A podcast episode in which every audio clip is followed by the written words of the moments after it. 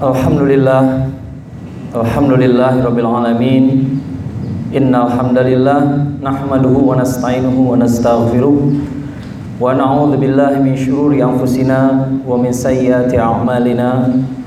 May yahdihillahu fala mudhillalah wa may yudlil fala hadiyalah Ashhadu an la ilaha illallah wahdahu la syarikalah wa ashhadu anna Muhammadan abduhu wa rasuluh. La nabiyya ba'dah Allahumma salli wa sallim wa barik ala Muhammad wa ala alihi wa sahbihi wa man tabi'ahum bil ihsani ila yaumiddin amma ba'd. Alhamdulillah segala puji dan syukur kita panjatkan kehadiran Allah Subhanahu wa taala atas nikmat yang paling utama yaitu nikmat iman dan Islam, nikmat ukhuwah, nikmat kesehatan dan kesempatan untuk menjalankan kewajiban kita yaitu salat Jumat berjamaah di siang hari yang mudah-mudahan Allah berkahi ini Mudah-mudahan kehadiran kita di sini Allah lipat gandakan balasannya di akhirat kelak. Amin ya rabbal alamin. Qala Allah Ta'ala fil Qur'anil Karim, A'udzu billahi minasyaitonir rajim. Bismillahirrahmanirrahim. Ya ayyuhalladzina amanu taqullaha haqqa tuqatih wa la tamutunna illa wa antum muslimun. Pertama-tama dan yang paling utama, khatib memperingatkan kepada diri khatib sendiri dan juga kepada sedang jemaah Jumat yang dirahmati Allah untuk mewaspadai ketakwaan kita bersama. Karena ketakwaan itu adalah kewaspadaan, ketakutan, kehati-hatian kita. Maka tidak ada orang bertakwa yang merasa cukup bertakwa. Sebagaimana tidak ada kehati-hatian yang cukup hati-hati. Tidak ada ketakutan yang cukup kalau kita berbicara tentang azab Allah di neraka. Oleh karena itu sudah sepantasnya kita tidak merasa aman melainkan selalu mengoreksi diri kita sendiri.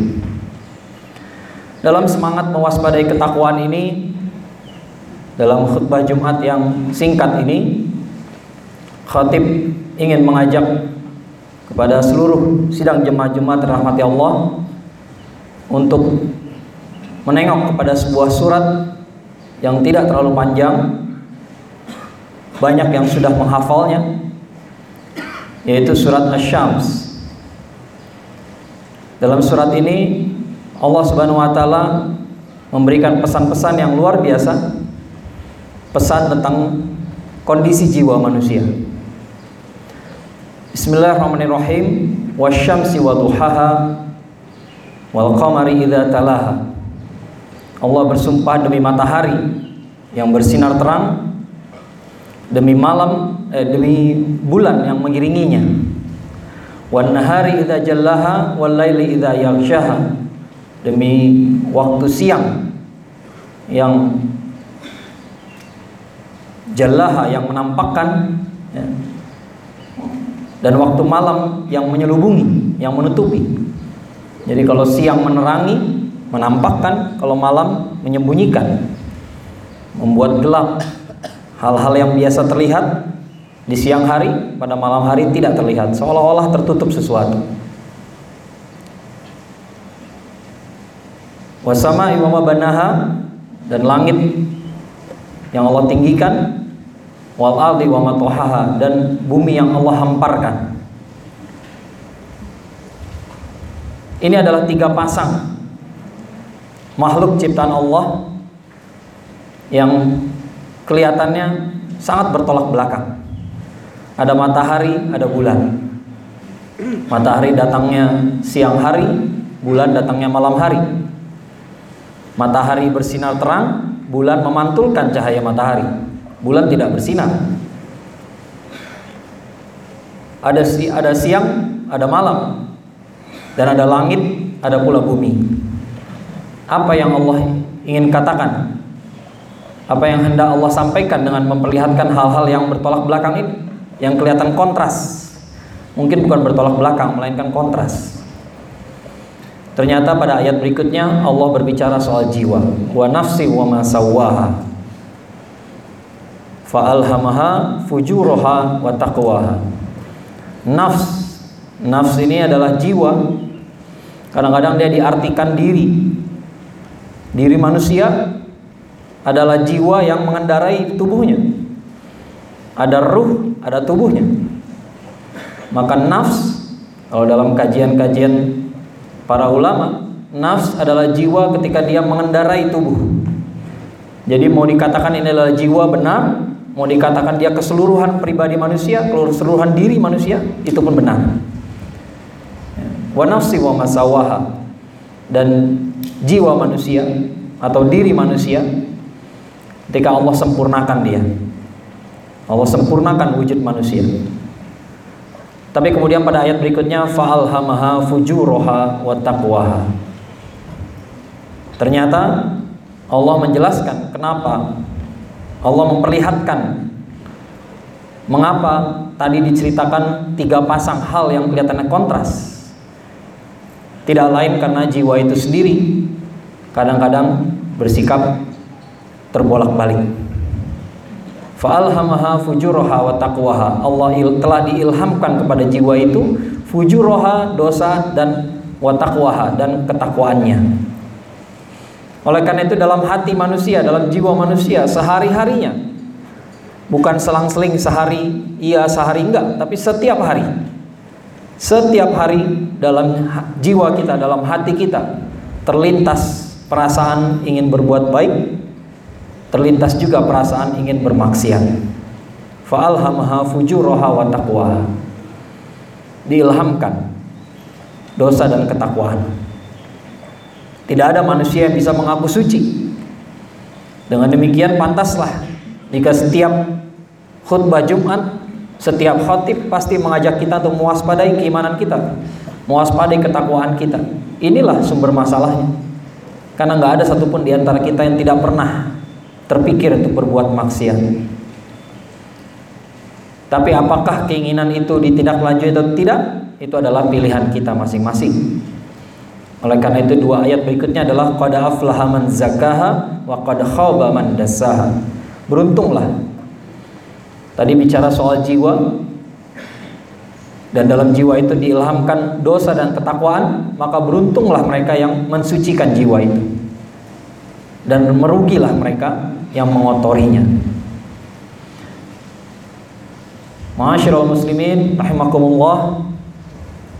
Kalau dalam jiwa kita ini selalu dilewatkan perasaan ingin melakukan maksiat, demikian juga perasaan ingin melakukan ketaatan, ketakwaan.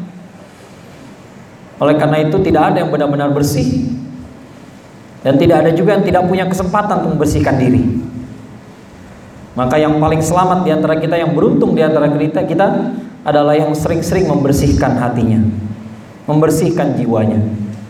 Tidak ada yang bersih. Yang ada adalah yang membersihkan diri. Ketika menjelaskan soal sholat lima waktu, dalam salah satu hadisnya, Rasulullah SAW memberikan analogi. Bagaimana kalau orang tinggal di sebelah sungai, lalu dia mandi di sungai tersebut lima kali sehari.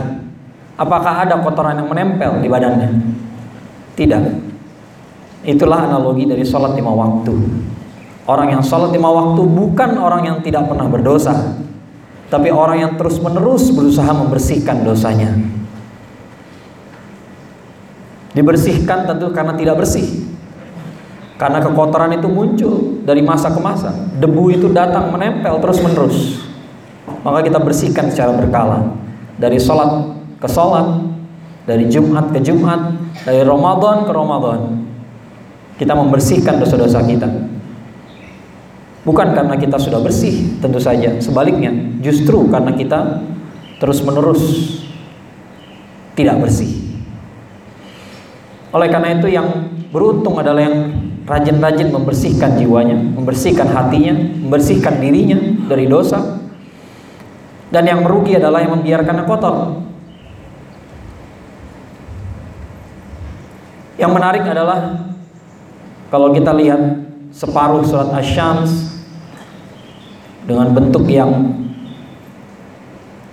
mengkontraskan tiga pasang hal, kemudian bicara soal jiwa, diakhiri dengan pernyataan siapa yang beruntung dan siapa yang merugi.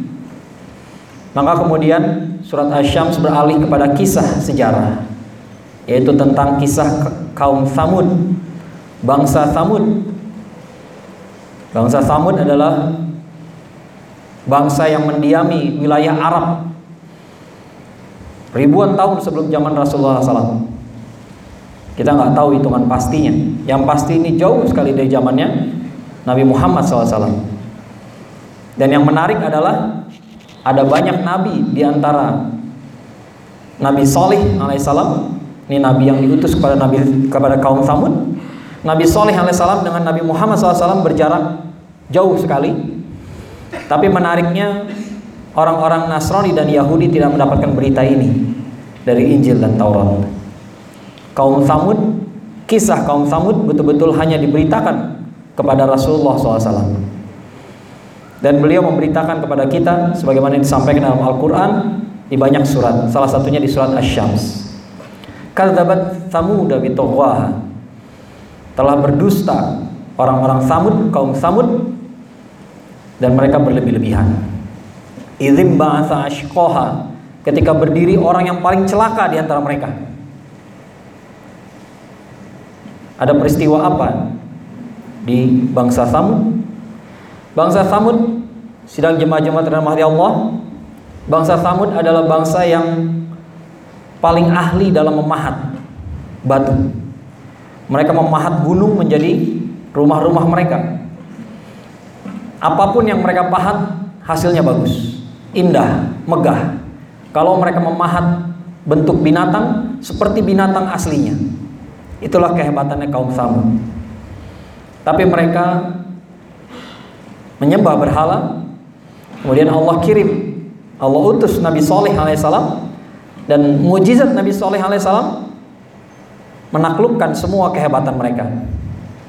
Mujizat Nabi Soleh alaihissalam adalah muncul seekor unta dari batu. Jadi walaupun mereka bisa membuat patung unta yang mirip sungguhan, tapi mereka nggak pernah bisa menciptakan unta betulan dari batu. Maka Allah berikan mujizat yang bisa mengalahkan semua kemampuan mereka. Muncullah unta dari batu. Unta yang muncul dari batu jelas membuat semua orang terpana, terkagum-kagum. Nggak ada pertanyaan lagi bahwa siapa yang benar. Yang benar sudah pasti Nabi Soleh alaihissalam. Dan kemudian dengan munculnya unta tadi, Allah nggak hanya menurun mengutus Nabi Soleh salam, tidak hanya memberikan unta yang muncul dari batu, tapi juga memberikan aturan.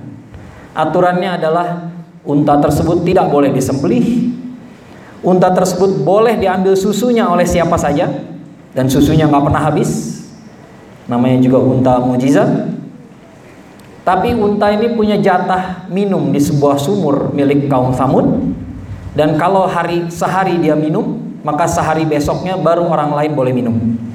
Jadi sehari mereka boleh minum dari sumur, seharinya jatahnya unta. Itu aja syaratnya. Susu untanya bebas diambil siapa saja. Tidak boleh dimiliki siapa-siapa. Untanya tidak boleh dimiliki seorang pun. Dan jelas tidak boleh disembelih. Itu saja. Akan tetapi pada suatu hari, ilim bahasa ashkoha. Berdirilah orang yang paling celaka di antara kaum Samud. Inilah orang yang kata Rasulullah SAW nanti di akhirat pun akan dipanggil dengan panggilan demikian. Bangkitlah orang yang paling celaka. Inilah salah satu orang yang paling merusak. Dia berdiri, apa yang hendak dia lakukan? Dia ingin membunuh untanya. Jadi rupa-rupanya walaupun Allah sudah kasih mujizat, masih ada yang nggak rela, masih ada yang nggak ridho hatinya. Oleh karena itu kita diajarkan untuk membaca doa. Raditu billahi robba wa bil islami dina wa Muhammadin nabiyya wa rasulah. Karena banyak orang yang tahu siapa Allah tapi nggak ridho diatur sama Allah. Mungkin dia gengsi karena dulu menyembah berhala, tiba-tiba argumennya kalah oleh Nabi Soleh alaihissalam.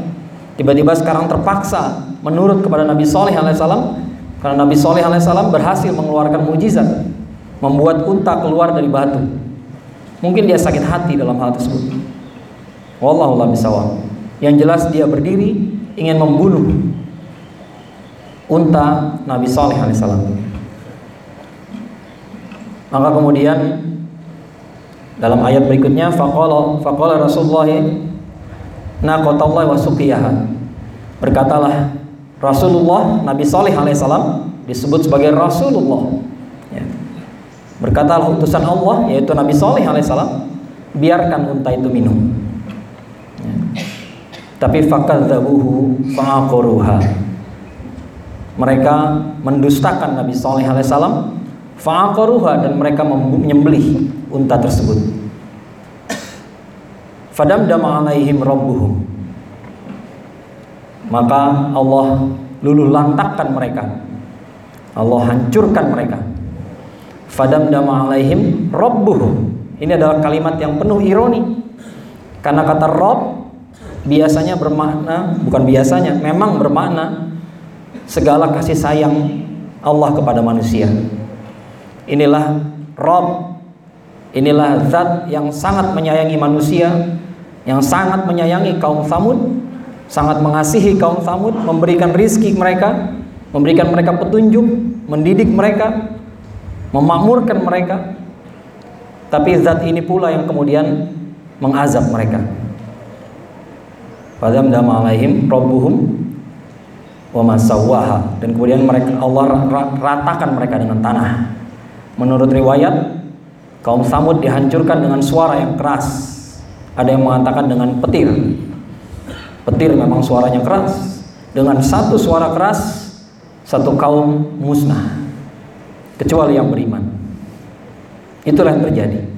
Sampai hari ini negeri Madain Soleh, negerinya Nabi Soleh alaihissalam, negerinya kaum Thamud masih ada dan masih menjadi cagar budaya bagi uh, pemerintah Arab Saudi.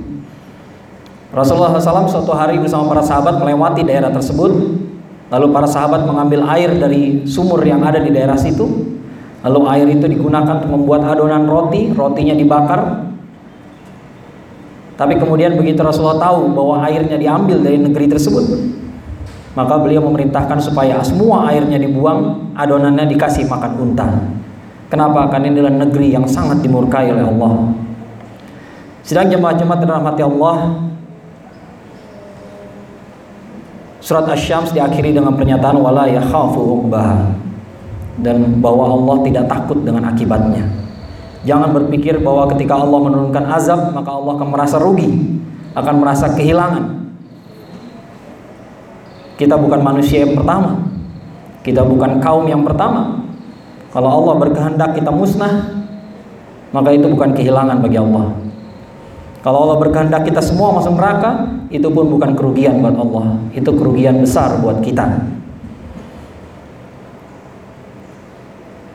Kisah kaum Samud menunjukkan bagaimana orang yang sudah diberikan kesempatan bagaimana kaum yang tadinya menyembah berhala tersesat kemudian menyembah berhala kemudian Allah utus Nabi Saleh alaihissalam untuk memberi mereka peringatan mereka nggak mau dengar kemudian Allah kasih mujizat unta muncul dari dalam batu mereka tahu persis bahwa Nabi Saleh alaihissalam tidak salah Nabi Saleh lah yang benar mereka lah yang salah mereka sudah lihat untanya muncul dari batu. Dan unta itu muncul hanya dengan beberapa persyaratan saja. Boleh diambil susunya, tidak boleh disembelih dan harus dibiarkan minum dari sumur negeri Samud. Hanya itu saja persyaratannya. Tapi rupa-rupanya masih ada juga yang tidak ridho dengan aturan Allah. Kemudian dia bangkit dan memimpin sejumlah orang untuk menyembelih untanya Nabi Saleh alaihissalam. Menurut sebuah riwayat diceritakan setelah unta terbunuh, Nabi Saleh alaihissalam menyampaikan bahwa azab akan segera datang. Ada yang mengatakan tiga hari kemudian.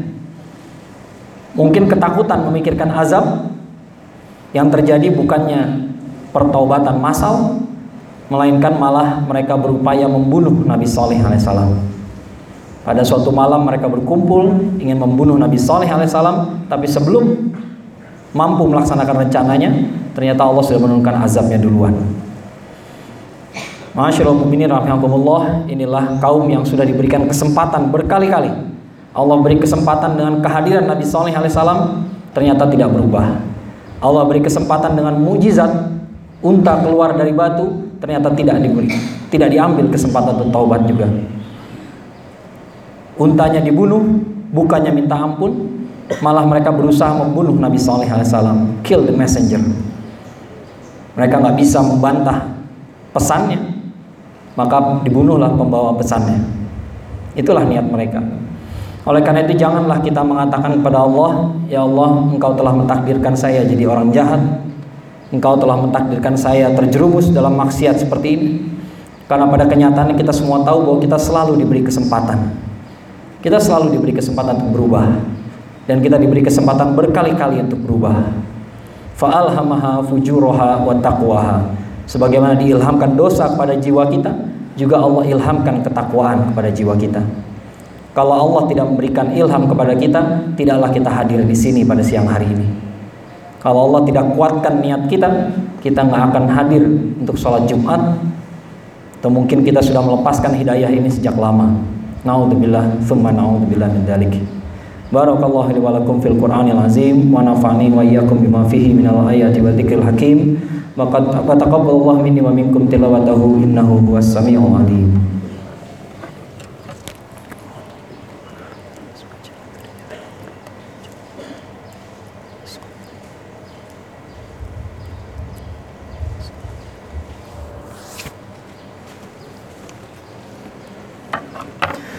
Alhamdulillah hamdan katsiran kama amar. Asyhadu an la ilaha illallah wa asyhadu anna muhammadar rasulullah. Allahumma shalli ala Muhammad wa ala ali Muhammad. Kama shallaita ala Ibrahim wa ala ali Ibrahim innaka Hamidum Majid. Qala Allah Ta'ala fil Qur'anil Karim A'udzu billahi minasyaitonir rajim. Ya ayuhan nas ya ayuhan nas ittaqu rabbakumul ladzi khalaqakum min nafsin wahidah وخلق منها زوجها وبث منهما رجالا كثيرا ونساء واتقوا الله الذي تساءلون به والأرحام إن الله كان عليكم رقيبا Masyaallah mu'minin rahimakumullah Setelah kita merenungkan kisah kaum Thamud Tentu saja kisah tersebut disampaikan kepada kita Bukan sebagai penghias atau sebagai cerita belaka bukan sekedar untuk pengetahuan yang kita koleksi saja supaya kita tahu siapa kaum Thamud. Kisah kaum Thamud diceritakan karena penyakit yang melanda mereka bisa jadi juga melanda kita. Bisa jadi kita tahu mana yang benar, tapi kita nggak sanggup untuk taat dalam kebenaran. Banyak orang yang sudah mengetahui mana yang benar, tapi hatinya masih belum ridho dengan yang benar. Dia masih berusaha mencari-cari celah Bagaimana caranya supaya hawa nafsunya terpuaskan? Umat-umat terdahulu sudah melihat berbagai macam mujizat, tapi ketika melihat mujizat, mereka katakan itu sihir. Sekarang pun demikian. Banyak orang yang sudah diberi bukti berkali-kali, tapi masih mencari-cari celah. Tahu tidak mesti berarti taat. Pelajaran ini bahkan tidak kita ambil hanya dari kaum Samud, tapi juga dari iblis. Iblis tersesat, iblis menjadi kufur bukan karena iblis tidak tahu siapa Allah, bukan karena dia tidak tahu bahwa yang dia kerjakan sia-sia. Dia tahu persis siapa Allah, dia tahu persis masalah yang dia hadapi. Tapi tetap saja dia tidak taat. Oleh karena itu khawatirkanlah diri kita masing-masing, takutlah jika kesombongan menyelusup dalam jiwa kita, Khawatirnya kita bukan hanya merasa sombong, merasa besar di hadapan orang lain, jangan-jangan kita juga merasa besar di hadapan Allah. Nauzubillah. Sekarang banyak orang yang mengaku dirinya muslim tapi berusaha melawan segala perintah Allah. Ada pemuda yang tampil di media sosial dengan tanpa malu-malu menyatakan dirinya muslim tapi dia pemakan babi. Dia mengatakan gak ada bedanya makan babi yang penting dia orang baik. Padahal makan babi itu tidak baik. Mana ada orang baik berbuat yang tidak baik? Atau mungkin dia punya standar kebaikan sendiri. Dia menyebut dirinya muslim, sebenarnya dia tidak ridho dengan Islam. Dia menyebut dirinya muslim, tapi dia gelisah dengan aturan Islam. Dan gelisah karena bisikan-bisikan itu adalah pekerjaan setan. Yuwaswisu fi sulurin nas. Dari sekian banyak daging yang Allah halalkan ternyata hatinya gelisah hanya karena satu jenis daging. yang diharamkan. Sekian banyak yang dihalalkan, dia khawatir tidak bisa merasakan kenikmatan dunia hanya gara-gara nggak makan babi. Menyedihkan. Menyedihkan sekali. Betapa banyak yang Allah berikan, tapi kita gelisah karena sesuatu yang Allah haramkan. Mudah-mudahan kita tidak terjerumus dalam kesalahan yang sama. Mudah-mudahan kita tidak menjadi hamba Allah yang bangga melanggar perintah Allah. Mudah-mudahan Allah kuatkan hati kita dengan ridho kepada agamanya. Mari kita tundukkan kepala kita sejenak, kita berdoa, meminta kepada Allah. Kita bukan hanya mendoakan diri kita sendiri, kita doakan seluruh muslim di seluruh dunia yang kita kenal maupun yang tidak kita kenal, yang kita sukai perangainya maupun yang tidak kita sukai perangainya. Mari kita maafkan mereka dari sekarang. Mudah-mudahan kita memaafkan hamba Allah, maka Allah pun sudi memaafkan kita kelak. Allahumma ighfir mu'minina wal mu'minat wal muslimina wal muslimat al-ahya'i minhum al-amwat innaka qaribun mujibud da'wat Rabbana zalamna anfusana wa illam taghfir lana wa tarhamna lanakunanna minal khasirin Rabbana la tuzigh qulubana ba'da idh hadaitana wa hab lana min ladunka rahmah innaka antal wahhab. Allahumma ajirna minan nar Allahumma ajirna minan nar Allahumma ajirna minan nar.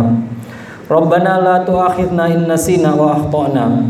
Rabbana wa la tahmil alaina isran kama hamaltahu ala alladhina min qablina Rabbana wa la tuhammilna ma la taqata lana bih. Wa'fu anna waghfir lana warhamna. Anta maulana fansurna 'alal qaumil kafirin. Fansurna 'alal qaumil kafirin. Fansurna 'alal qaumil kafirin. Rabbi ighfir lana wa liwalidina warhamhuma kama rabbayana shighara Rabbi ighfir lana wa liwalidayna warhamhuma kama rabbayana shighara Rabbi ighfir lana wa liwalidayna Rabbana hab lana min azwajina wa dhurriyyatina qurrata a'yun waj'alna lil muttaqina imama. Rabbana atina fid dunya hasanah wa fil akhirati hasanah wa qina adzabannar. Subhana rabbika rabbil izzati amma yasifun wa salamun alal mursalin walhamdulillahi rabbil alamin. Ibadallah, innallaha ya'muru bil 'adli wa ihsan wa ita'i dzil qurba wa yanha 'anil fahsya'i wa munkari wa baghi. Ya'izukum la'allakum tadhakkarun wa washkurkum واذكروا الله يذكركم واشكروه على نعمه يزدكم ولذكر الله أكبر. أقيم الصلاة.